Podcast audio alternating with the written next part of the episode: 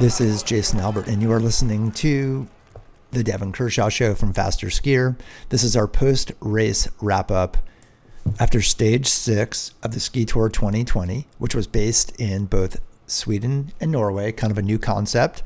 Maybe had some hiccups, but overall, good for the sport. Lots of fans out there. Stage six was a 15K classic pursuit for the women and a 30K classic pursuit for the men. That really was a showcase of some dicey waxing conditions. You might notice a slight decrease in audio quality this week on Devon's side. He was on the road as he is traveling to World Juniors in Germany. Thanks. Were you were you out adventuring or no? No, I wish I was, but I actually traveled. I'm I'm in I'm in Seefeld, Austria now. I'm helping out the yeah, I'm helping out the Canadian junior and under 23 team. So gotcha. I'm here helping them out. So I have a couple days here, and then I take the whole crew to East Germany, Oberwiesenthal. Hooray!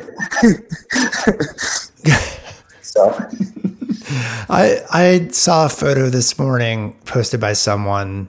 I don't know if they were in Germany yet, but of the U.S. team, and it looked a little bit dismal, to be honest. Oh, it's scrappy. It's going to be scrappy. I mean, East Germany. Sorry for those folks from East Germany, but yeah, it's a little old school. But in the winter, East Germany is gray, bleak, and yeah, not not my not my favorite zone, and, and they have a very limited amount of snow right now. So I don't know. I don't know how it's gonna. I don't know how this whole thing's gonna shake out with the World Juniors starting on the weekend. But um, man, it, it could be could be pretty bleak. I don't know. I, we'll have to see what it what we're what we're met with in in a few days here.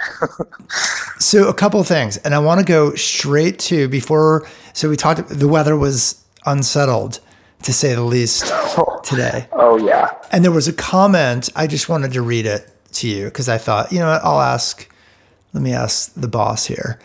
Uh, someone posted on Faster Skier, they had just finished, they finished watching the race, and one thing's for certain.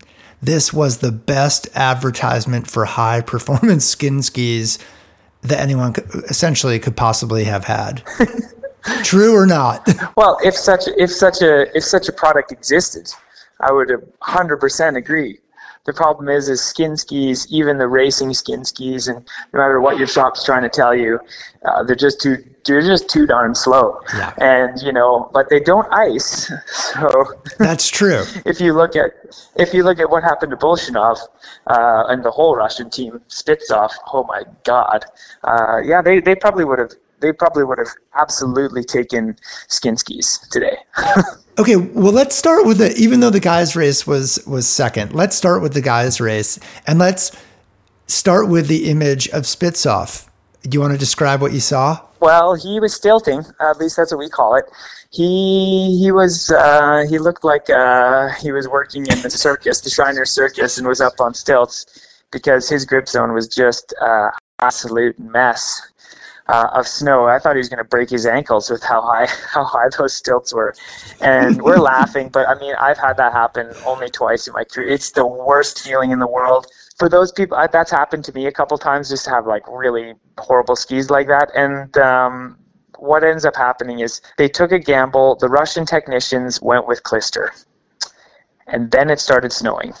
And anyone that's familiar with classic skiing when you have Klister under your feet and it starts snowing dry, big flakes, that's going to spell disaster.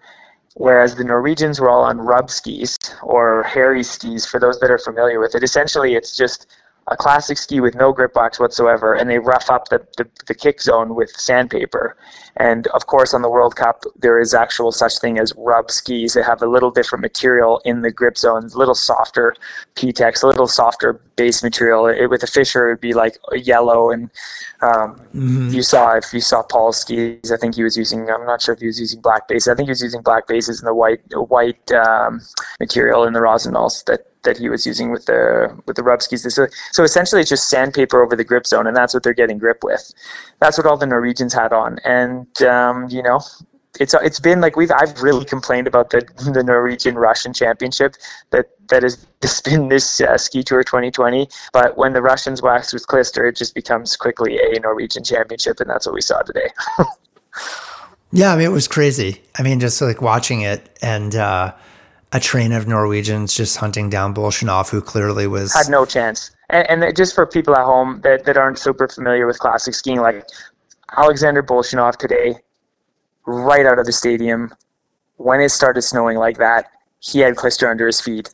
I don't care how good you are, you have zero chance. If if your competitors have rub skis in a condition like that and you're on Klister, you're done. It's over. I thought, quite frankly, I thought he hung in in there really tough to even finish where he finished. That he finished seventh and kept his head together and didn't just drop out and whip his skis into the forest and do some primal Russian bear roars shocked me because uh, I was watching that gap get erased. And I'm like, what is going on? Like, how is this possible? Pål Golberg is just erasing this gap in no time at all. And then all of a sudden you saw him start jamming. You started seeing, you saw Bolshunov start icing. And then exactly, they started showing those clips of, Spitsov back there with all that. Right, right, and, right. and then, then you just know. Then you just, like, an experienced person would just know like Russia missed the wax and when you see that kind of thing happen, you know it's because they have Klister under their feet, and and as it keeps snowing throughout the whole 30k,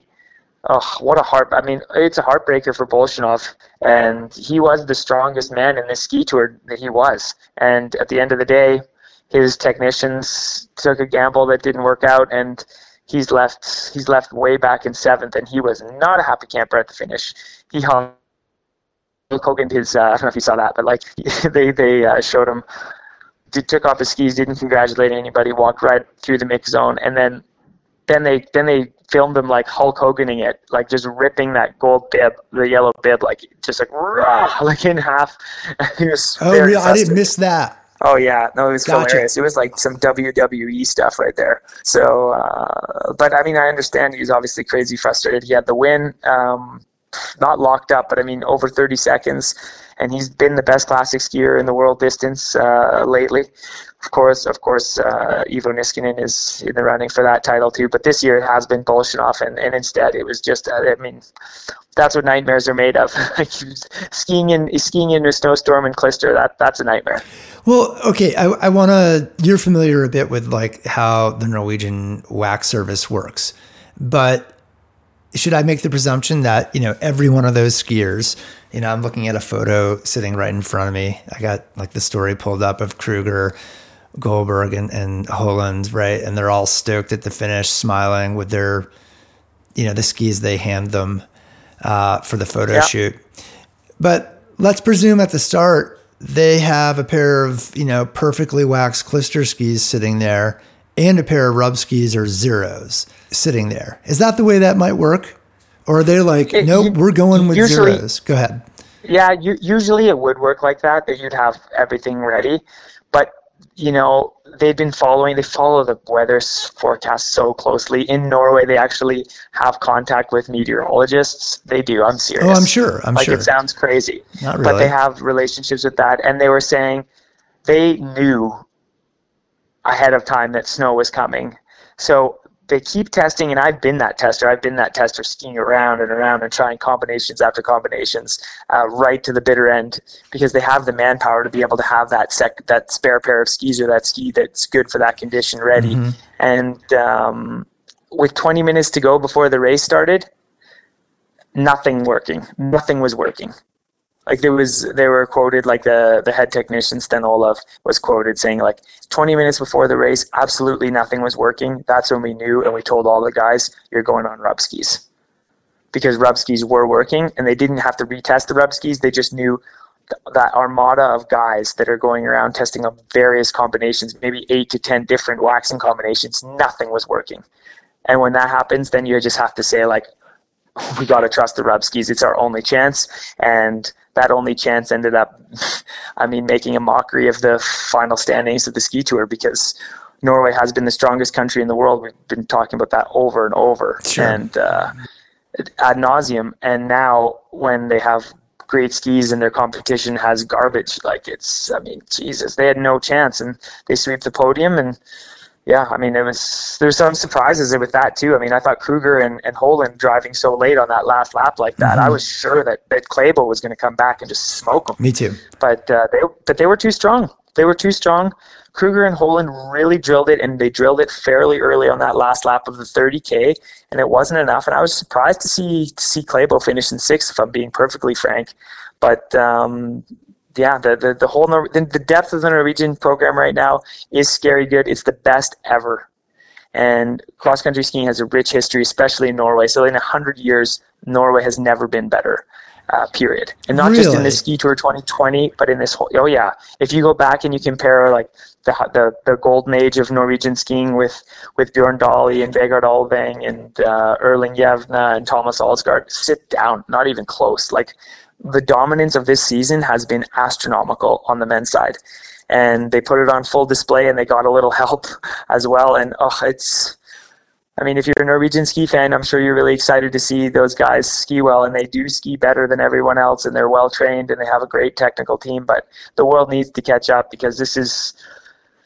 It's not Norway's problem that they're better. It's the rest of the world needs to start believing and make changes and train better and prepare better and, and just be better because it, this shouldn't happen. The dominance like this should not happen. Okay, here's one last question about the gear. Okay because you know I live in the Pacific Northwest where you know owning a pair of rub skis or zeros is fairly common if you ski a lot. Um, yeah. And when they work, they're great. But why the avert? You know why like okay, you know no, let's find the wax, let's find the wax, and at the last minute they're like okay, let's go with the rub skis. Is it still the considering you know that it's apples to oranges rather than apples to apples when it comes to ski speed? I mean, what would be like the relative aversion no. if it's working? well, it's not just you know what the you know what the aversion is, Jason is is that it's Trøndelag. to like I've been talking about the last few days. The weather sucks, and you see that big snowflakes falling. But the second that snow stops, if that snow were to stop and the sun came out after 3K, guess who wins? Bolshunov. Yeah, yeah. Because it glazes, inst- it glazes instantly, and guess who has zero grip and fairly slow skis? Everyone on rub skis. So that's the risk they run. But they were pretty confident that once it started snowing, it wasn't going to stop for that hour and a half. And that was the quote unquote gamble the Norwegians took, even though they're really trying to control those variables, like I talked about. I mean, when a ski team is talking with meteorologists and following the weather that closely, like I'm not talking about like checking the weather apps on their phone. Right. I'm talking like speaking with like professors. like you know what I mean? Right. So no, I know. It's like yes, it's like uh to throw into the climbing world now. It's like people pay really good money to get advanced forecast or very detailed forecast yeah, in the in, big ranges. In Patagonia, for example. Right, exactly. Totally. Yeah, that's exactly that's it. the game they that's the game they played, and they were pretty confident that it was going to keep snowing, and those rub skis are just going to keep working. But that's the gamble. The gamble is that if it starts if it stops snowing on rub skis, especially in those temperatures are hovering around zero. And if you're in a place like Trøndelag where the, sun could come out, just for the people at home that don't know what Trøndelag is, that's the province or state that Trondheim is in. I gotta say, like Trondheim sounds like kind of like, oh, let's go to Trondheim. Trøndelag yeah. sounds like uh, Let's not go like there. a gulag it's like, type place. Yeah, exactly. It's like a troll doll, like a troll right, valley or something. Exactly. You don't want to go there, and that's what it is. So don't go there. No, I'm just kidding. I'm just joking. But it's uh no. So that that's the aversion, and and for the men's race, like honestly, Jason, like I can't really wrap it up any more than that. Like yeah, Norway was Norway was given it given a gift on a silver platter, and it's a gift they don't need because they're, they're they're already better and what a, what an amazing way to finish off a ski tour for the first ski tour 2020. They had their challenges. Ski tour 2020 had their challenges looking back, especially with some logistical issues, some accommodation issues. They had some hiccups, but at the end of the day, the Norwegian fans go home happy. It couldn't yeah. have ended any better. All top six, the top three men and the top three women go to Norway, which is not good for the sport. I agree, but again, it's not Norway's problem. It's the rest of the world's problem to figure out. And I forget who. Uh, yeah, kudos to the woman who really kind of spearheaded this, Guri, oh, Guri Hetland. Hetland. Yeah, Hetland. Exactly. Yeah, Guri Hetland, and I, I, I have so much respect for yeah. Guri, and she did, by and large, a good job in some aspects. She had some big misses as well during this ski tour, and I feel so bad for her to have to answer to all those issues because without getting way into the weeds of how this works, each venue has so much more autonomy than, let's say, an IBU World Cup has. you know, uh, like the coming basically coming back again to your conversation you had earlier in the year with Vegard Ulvang, and and the FIS structure is really strange. So some of these mistakes, yes, it, it, did fall to Guri, but it was also FIS that has to take some big responsibility for some of those misses. We're, we're talking about like the accommodation sure. or some of the some of the transportation issues. I know they were trying to go green greener with uh, trains and buses and everything like that, and there was some serious hiccups with that as well during the ski tour. So. But uh, good on Guri. I thought it finished off as, as well as could be expected. Trondheim was a great venue, yeah. and, and even the crowds today, considering the weather was just horrendous uh, and the World Championships were finishing up in Biathlon, which Norwegians like to, to watch as well. But uh, they drew a good crowd both days in Trondheim.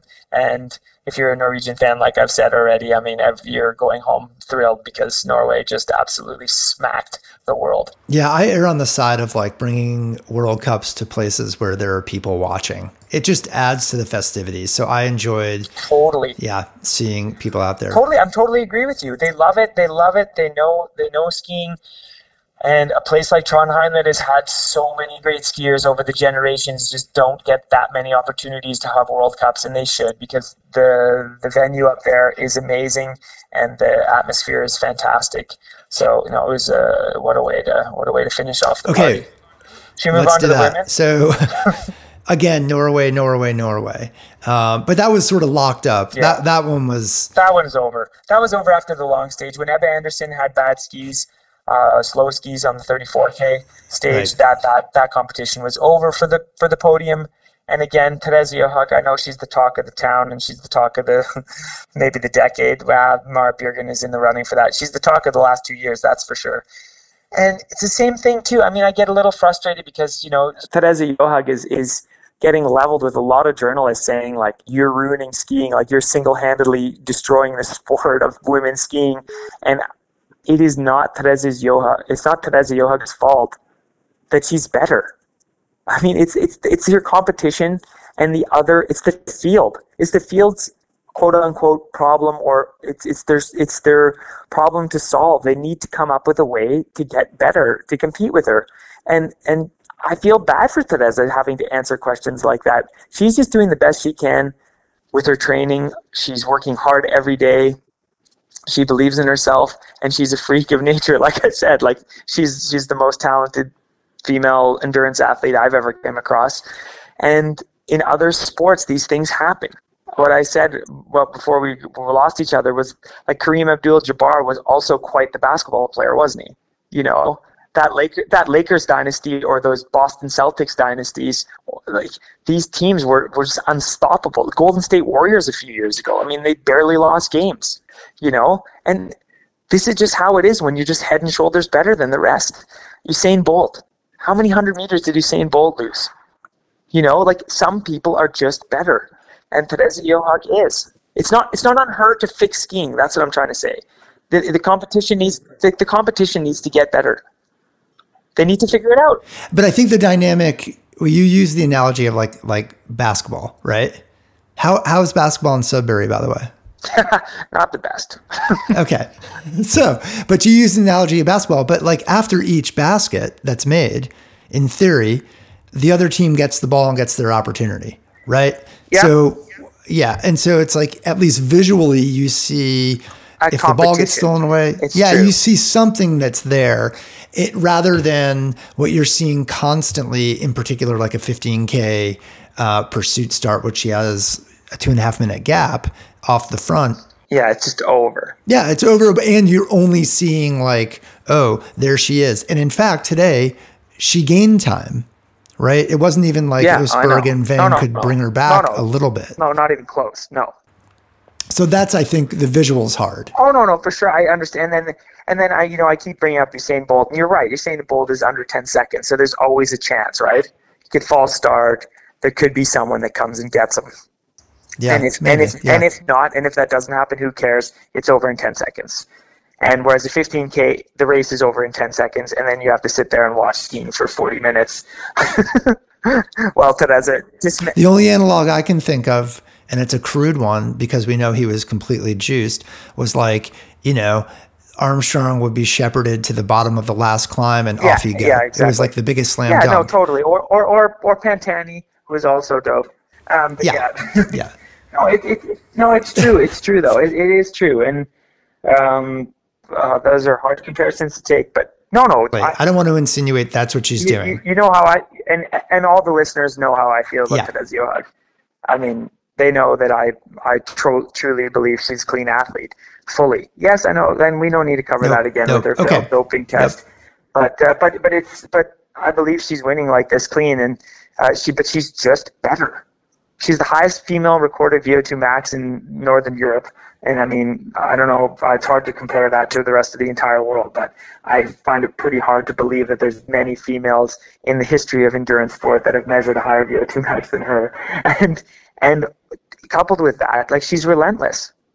She's relentless with her technique. She's relentless with her training. She's she's just a she's never sick like I've talked about. She wants it. She her motivation is just this endless endless bucket of motivation that she can keep going to the well with. And you know, it's for the field to pick up their socks. And and and they need to. And and the other women as well are beatable. We've seen that. Heidi's had a great season this year, but look at the last two seasons prior to this, right? Even Ingvild, who like last season had a real breakthrough at the World Championships, start looking back through her championships prior to that. Where was Ingvild Flugstad Østberg in the Olympics in 2018? Where was Ingvild in the 2017 World Championships? You know what I mean? Like these women are beatable. Like they're totally be- they're totally beatable. Um, Teresa right now is not beatable, but again, it's not on Teresa to change scheme. Like she can't help herself. She can't help the competition get better. That's that's for the competition to do on their own. she is 31 years old, I believe, and you know she she missed out. Um, her ban, her her doping ban, took her through the 2018 Olympics in South Korea, so she missed that. And um, you know, if she keeps steady and healthy, she has 2022 to look forward to in Oh, Beijing. that's her big motivation. You know, that's her big right motivation. exactly i mean i I think that's important to her is, is to collect some hardware in the olympics Gold, And- gold. Yeah. gold so do you think she has six more i mean certainly she has two more years in her that puts her at 33 she have six more years That, that's a that's a good question. I mean, it's hard to say. And again, the reality of, of endurance sport is like women, if they want to have kids, then you start then you or have like multiple kids, then you start getting up against like, yeah, there's that there's that issue not issue. There's that question that has to be asked, but with you and your partner. So Teresa and her and her partner would at that point would have to have those discussions because six years that puts her at 37 but then you know you never know. If you can have kids right away nobody knows. Not but i mean being a high level cross country skier probably doesn't help that situation that much. That's, true but uh, that is but true. regardless you- there's just there's a lot of questions with that. So that that's hard to know but you can absolutely rest assured that Teresa Johaug is is in it for the next two years big time. And this gold individual gold medal at the olympic games it looms very very large for teresa and that is motivating her hugely so i mean for her competition it's going to be tough in the distance races to match her but it's not the time again to just like lay down and get your belly rubbed and go like i can't do it. I mean that doesn't help that doesn't help anybody. So you have to find a way to find the motivation and belief that you can improve. And, and as long as you're improving uh, that's all you can really ask for. And you got to hope that you can do that year after year and find yourself competing at the top much like the american women are doing. I mean the american women again uh, in the ski tour i thought again you know they, they had three in the top 12 in the overall. They had jesse sadie and rosie. And this is a that's a that's a great result for three athletes in the top 12 internationally in cross country skiing. And and this is granted that you had Sadie having a, a, a tough go here you know? Sure. So so I, mean, uh, I think it was solid. I, and um, now they can really look forward to Jessie and, and the and the whole crew can really look forward to their home World Cup which is coming up really really soon. How exciting that going to be. I can't wait. That's going to be so much fun. And there's lots to look forward to in women's skiing. So I don't think we should get so hung up on the fact that Teresa is so much better than everyone else in the distance races. One more thing with that though is I keep hearing about like oh the courses they're making the courses too hard So now, like now, women have like it favors like lighter women. It's like Teresa can beat you in Davos. Teresa can beat you in Lillehammer. That is hard. She can beat you in Falun when there's no hills. She can beat you anywhere. She's the best skier in the world. Like, so like that's that's a moot point. That's ridiculous. That's a ridiculous point. And Ruka has been the same course for God knows how long. A lot of these courses have been the same forever. It's not like they're all of a sudden right, making right. these courses harder. The hardest course I've ever skied in my entire life, no question, is Sochi in 2014. Mm you know, right. and that was that's six years ago. I, I haven't skied a course that comes close to Sochi since that day, though that those 16 days. So I mean, I don't know. I think everyone's trying to find these excuses as to why Therese is winning. Like, here's the answer: she's just better. It's interesting because I don't necessarily think she's destroying the sport. Um, I think that FIS maybe needs to do a better job of figuring out how to cover more of the pack and giving and we've talked about this giving giving the con, yeah giving the consumer yes more production. latitude or flexibility yeah. about like what they're watching so sure i want like Johaug on one little screen and i want to see like what's going on with jessie diggins and then maybe i want to yeah so that's like for example it would have been awesome to watch like that pack totally you know when the mass start at eight minute eight minutes back in the women's side yeah, the, the wave. wave. Yeah, see the wave going. Exactly. So how's that manifesting and playing out? Because you saw what Krista did. Like yeah. Krista Pärmäkoski right. had a great day. Exactly. But we didn't right. see anything. So those are the kind of things. And, and just to kind of go back, so Chris, Krista Pärmäkoski started 808 back, which I think was the designated wave start for the for the women. She was in bib 13. Yeah, and we didn't see and, eh, yeah, and we didn't see anything of right. that competition. Right. So that's what I mean. Like again, it's maybe it's splitting hairs, but like an athlete, let's just face it, athletes like Johaug are going to come around again. And, you know, maybe she's once in a generation, but generations do occur, right? There's multiple generations. Oh, so, yeah. like, coming up with plans to sort of diversify and making it a better um, production value might mitigate something like that, if that makes sense. No question. Oh, I, I am 100% on board with you.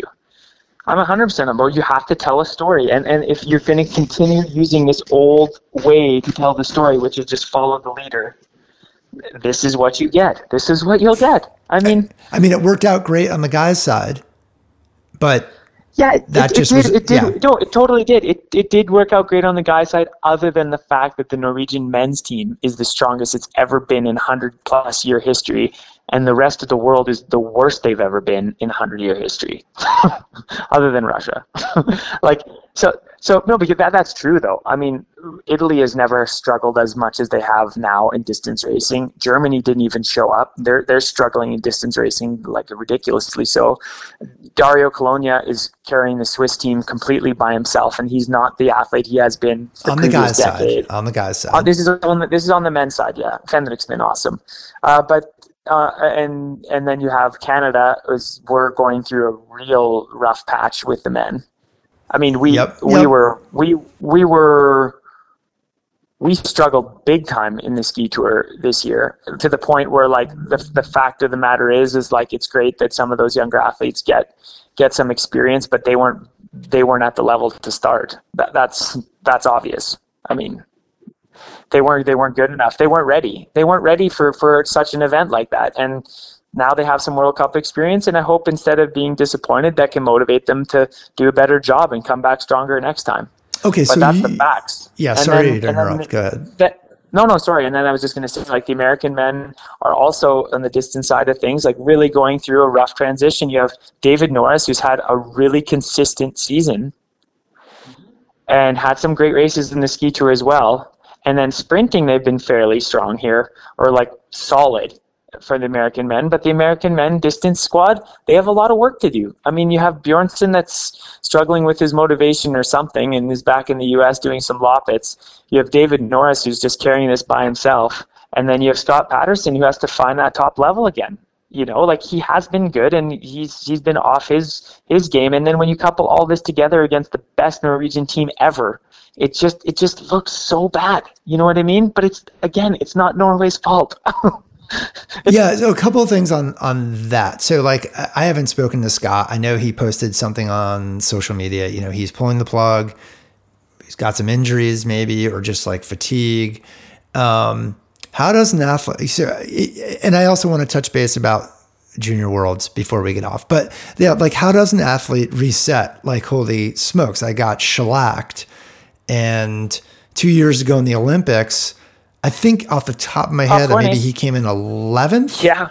Something. Yeah, he was knocking maybe on 11th door. at home. Yeah. He was knocking on the door. He was 13th, 11th. He was like, re- oh, he was really, really good in those those closing that that last five weeks of the season. He was he was he was he was fire. knocking. Yeah, he was on fire to the point where he was knocking on the door. And you've heard me say this a lot. You've heard Alex say this a lot in interviews throughout the years too. Top 10. Once you're racing into the top 10, that's truly elite. And if you're 11th, well, that you're doesn't 13th, just go you're away, really, does it? You're really close. No, of course it doesn't go away. And quite frankly, good decision decision by Scott to pull the plug. I just hope he rests and does the right does the right thing. And now, okay, if you have some injuries or motivation or you're tired or what, take the rest and take it all the way to the first of May because this happens sometimes too. You'll see athletes stop early, and then of course after a month, because they're that's what they're used to taking off, quote unquote, they feel better, and they're like, well, I'm going to get a jump on the competition. I'm going to start in April because I've already taken. I took my month off in March.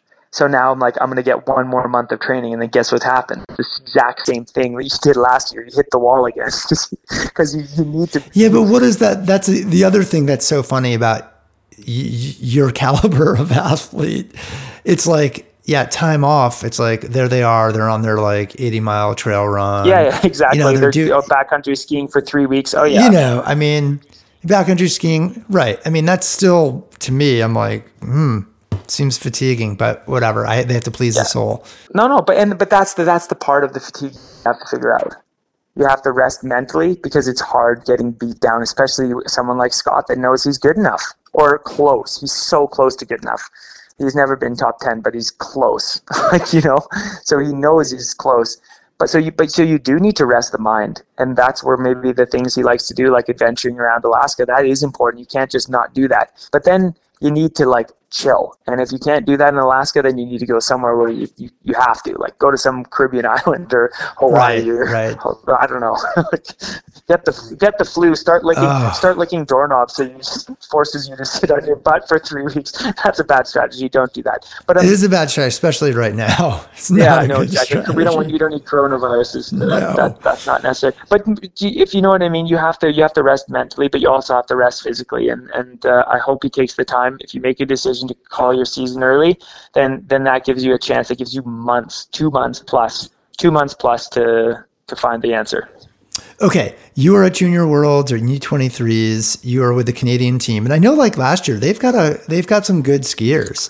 Oh man, um, we got um, some good juniors, man. I'm pumped. Yeah, and and they're pumped. So well, what do you tell them? But uh, you know, the junior, all the junior races is just a stepping stone in your career, and you know that's what I'm trying to instill in, into these the, the kids and the generation. Let's have fun. Let's have a good time. It feels like it feels like 16 Olympics. You're so fired up when you're a junior, and you think this is like your whole world but this is just one stepping stone on the on the journey. So have have a good time. And what is your specific role? I'm just kind of your everyman. like I'm kind of a coach.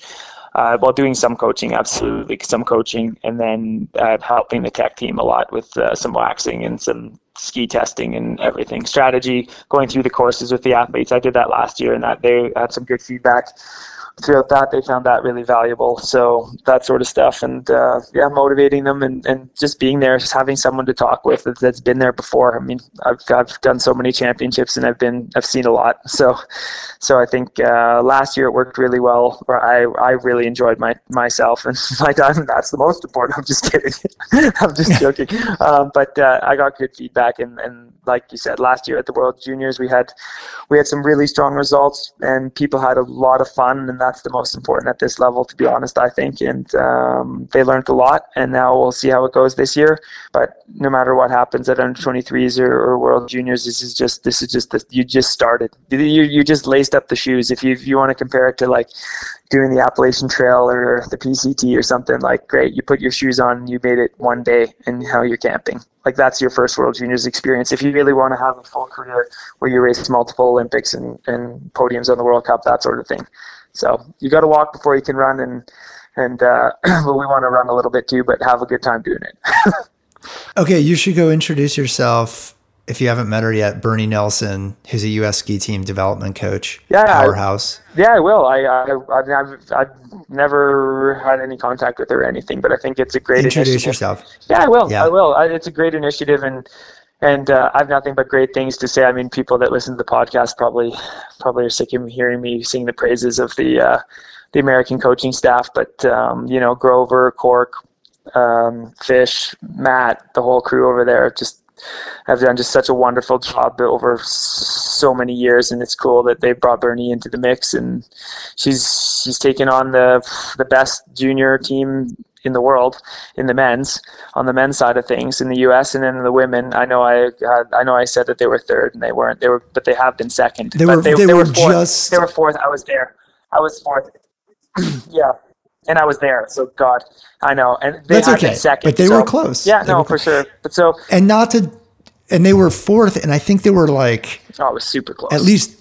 Well, there were two U18s at the time on that team. Oh, and they have a great, they have depth in the men and the women, and, and and Bernie has just such a great uh, man. What a what a great team to take take the lead on, and uh, she's got great help around her with some coaches that have just done a phenomenal job for over a decade. So it's really exciting times for the U.S. But we've got some great we've got some great young skiers here uh, on the Canadian team. So I'm looking forward to seeing them have a good time. And, and a lot of them actually, not a lot, but there's a, a few of them are actually the NCAA racers as well, which is also kind of fun to see because there hasn't been a lot of Canadians in the NCAA system over the last 30 That's right. Years. The physicist is there from Harvard. Yeah.